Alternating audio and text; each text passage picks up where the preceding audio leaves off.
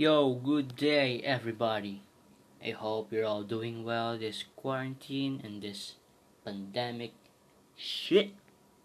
My name is Nathan, and you're listening to episode number two, two, number two of Caffeinated Thoughts.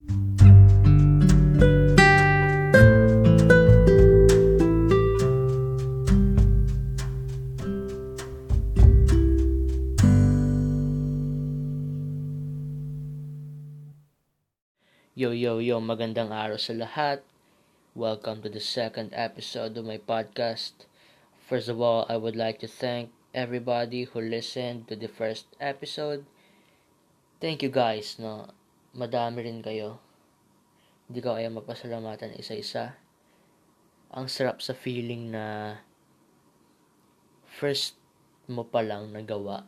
Tapos marami rin yung nakinig it gave me boost, no? Confidence to do more, go for that extra mile. And I appreciate that shit. Uh, thank you sa lahat. Thank you, thank you guys. Thank you talaga. Anyways, I hope you're all doing well. Sorry for the lack of upload kung may nag-aabang man. Busy lang talaga sa exams and all that school shit. Gaya ng sinabi ko, exam, kakatapos lang namin mag-exam noong Sabado. And I just realized na magde-December na. And 2020 is coming to an end. I hope everyone is safe, doing well, masigla tayong lahat. Yun lang yung nagmamatter. Don't forget to check on your friends and as well as yourself. Kasi lahat tayo may pinagdadaanan din sa buhay na tayo lang rin naman ang makakasolve nine months, no? Nine months tayong nasa lockdown. Tagal-tagal rin, March to November. Others make use of the time para mag-grow business, grow as a person.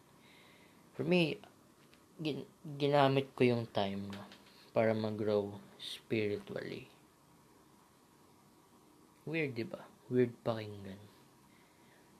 Pero, yun. I actually gained knowledge about life. And I realized na friends can be compared to the sun and moon. Why? I will elaborate. Weird pakinggan, di ba? Sun and moon, friends. Well, we all have that friend who talks frankly hurts you with the truth, very outgoing, and straight to the point.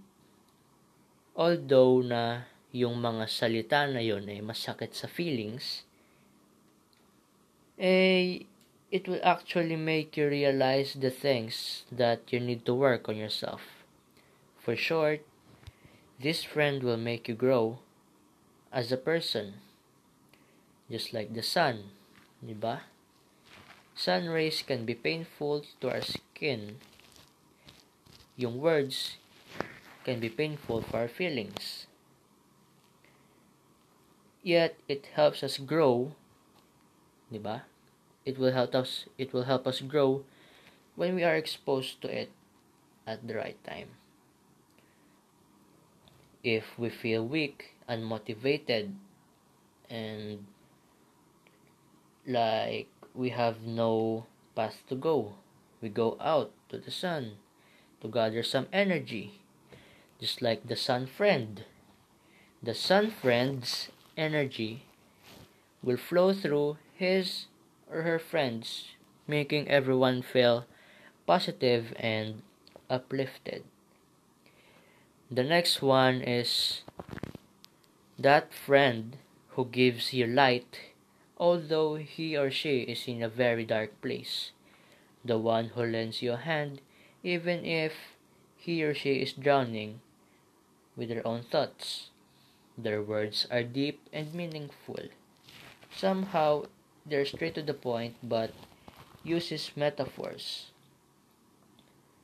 Even though that person is trapped in a dark, four cornered room, they still give that shine just like the moon.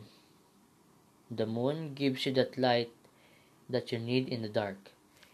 It lights up your path on the way home. Although the clouds seem to cover it, it still goes back to help you as much as they can. Not every day we see the moon, but the moonlight still reaches us. Dito, ang clouds are the obstacles that the moon uh, faces. Kahit na madami siyang obstacle na kinakaharap, eh, nag-e-effort pa rin na tulungan ka, kumbaga. Now, Alin ka doon? Are you the sun or are you the moon? Which one are you?